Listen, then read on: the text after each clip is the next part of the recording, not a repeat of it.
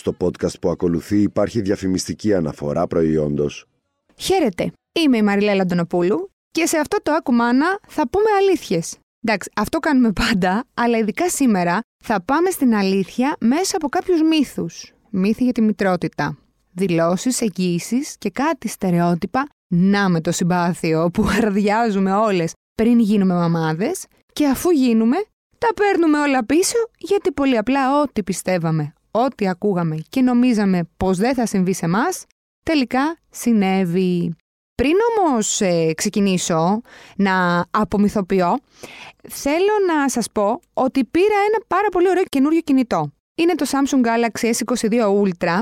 Εντάξει, προφανώς Samsung ε, ε, δεν χρειάζεται να, να ακούς κάτι παραπάνω. Εντάξει, είναι ok να ακούσει και το Galaxy, οπότε καταλαβαίνεις.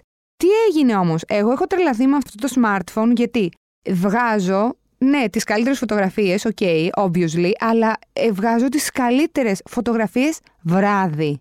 Δηλαδή έχω επικές φωτογραφίες από νύχτα πια, γιατί το Samsung Galaxy S22 Ultra έχει τον ταχύτερο επεξεργαστή που υπήρξε ποτέ σε Galaxy, έχει εκπληκτική λεπτομέρεια και χρώματα στα βίντεο με, με, με τη ρύθμιση που είναι, λέγεται Nightography, Εντάξει, έχει και S Pen, εγώ που θέλω να γράφω, ας πούμε, στο κινητό μου, στο smartphone μου για να κρατάω σημειώσεις. Αλλά τώρα εγώ θέλω να σας πω πιο πολύ για τις φωτογραφίες. Άλλο να σας λέω και άλλο να το βλέπετε. Μία εικόνα, ε, όχι χίλιες λέξεις, θα βάλω 2.000 λέξεις. Λοιπόν, αφού έκανα λοιπόν την, ε, την απαραίτητη αναφορά μου σε αυτό, να προχωρήσουμε. Θέλω λοιπόν να πω ένα μύθο που προηγείται της εγκυμοσύνης, που τον έχουμε φάει με το κουτάλι, που έχω βαρεθεί να τον ακούω. Εντάξει, παραδέχομαι τον τελευταίο καιρό τον ακούω κάπως λιγότερο γιατί επιτέλους λέμε την αλήθεια και αυτός είναι ο εξής. Η εγκυμοσύνη είναι η καλύτερη περίοδος στη ζωή της γυναίκας πόση σιγουριά σε μία πρόταση. Αν αρχίσω να γελάω, θα σταματήσω αύριο. Φυσικά για να προλάβω τον αντίλογο, γιατί υπάρχει και αυτός, καλησπέρα και γεια σας στον αντίλογο. Ναι, ε, έχουν υπάρξει και υπάρχουν έγκυες που περνάνε ζάχαρη.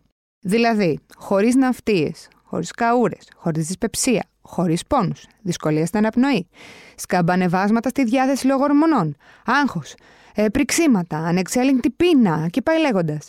Από τι είστε φτιαγμένες όλες εσείς, δεν ξέρω. Σας ζηλεύω πάντως.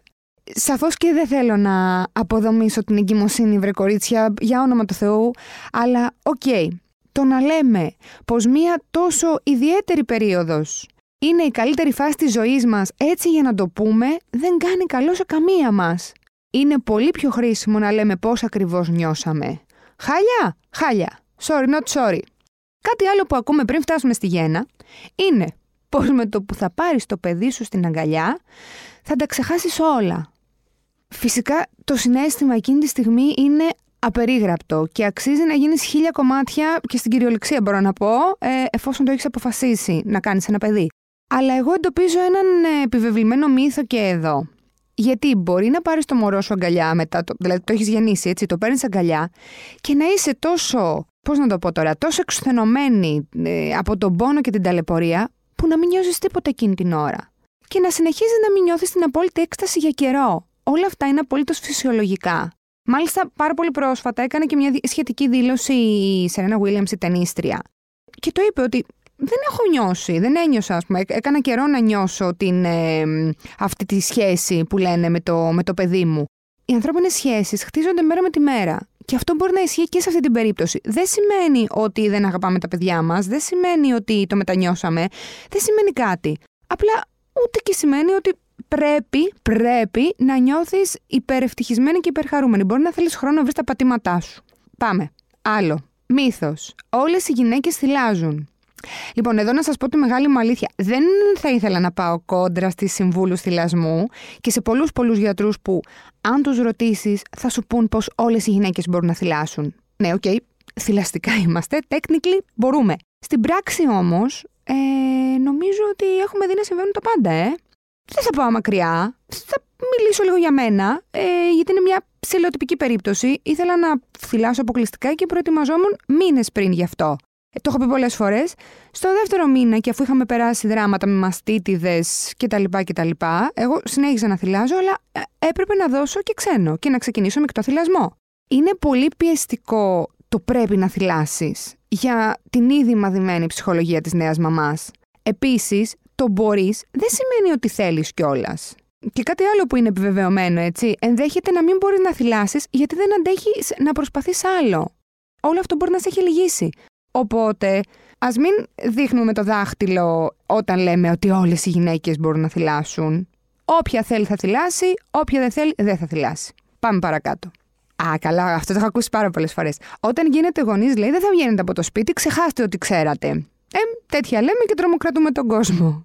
Λοιπόν, ναι, αυτό. Εντάξει, είναι κάτι που ισχύει εν μέρη. Εντάξει, δεν θα τα ισοπεδώσουμε κιόλα. Έχετε δίκιο. Μην τζατίζεστε.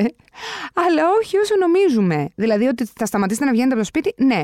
Σίγουρα δεν είναι το ίδιο για όλους τους νέους γονείς. Τι εννοώ; Προφανώς και το πρώτο διάστημα, το οποίο πάλι δεν θα ορίσω γιατί διαφέρει, έτσι, σε μέρες. Σε, σε μέρες, ελπίζω. Σε μήνα, σε μήνα. Σε μήνες, άντε. Μην το παρακάνετε. Θα είστε λοιπόν μέσα στο σπίτι. Ειδικά αν έχετε επιλέξει να θυλάσετε, γιατί μέχρι να εδραιωθεί ο θυλασμός θα θέλετε και τον καναπέ σας. Εντάξει, αυτό είναι πολύ λογικό. Αν είναι χειμώνας, πιο δύσκολα μπορεί να βγεις με το βρέφος έξω. Αν είναι καλοκαίρι, είναι και πιο εύκολο η άνοιξη. Μετά όμως από λίγο, όταν θα αντέχετε με το βρήκε με τον ύπνο και δεν θα σέρνεστε, δηλαδή το σώμα σας θα αντέχει κλπ. κλπ. Μπορείτε να παίρνετε το παιδί μαζί σας στις βόλτες σας.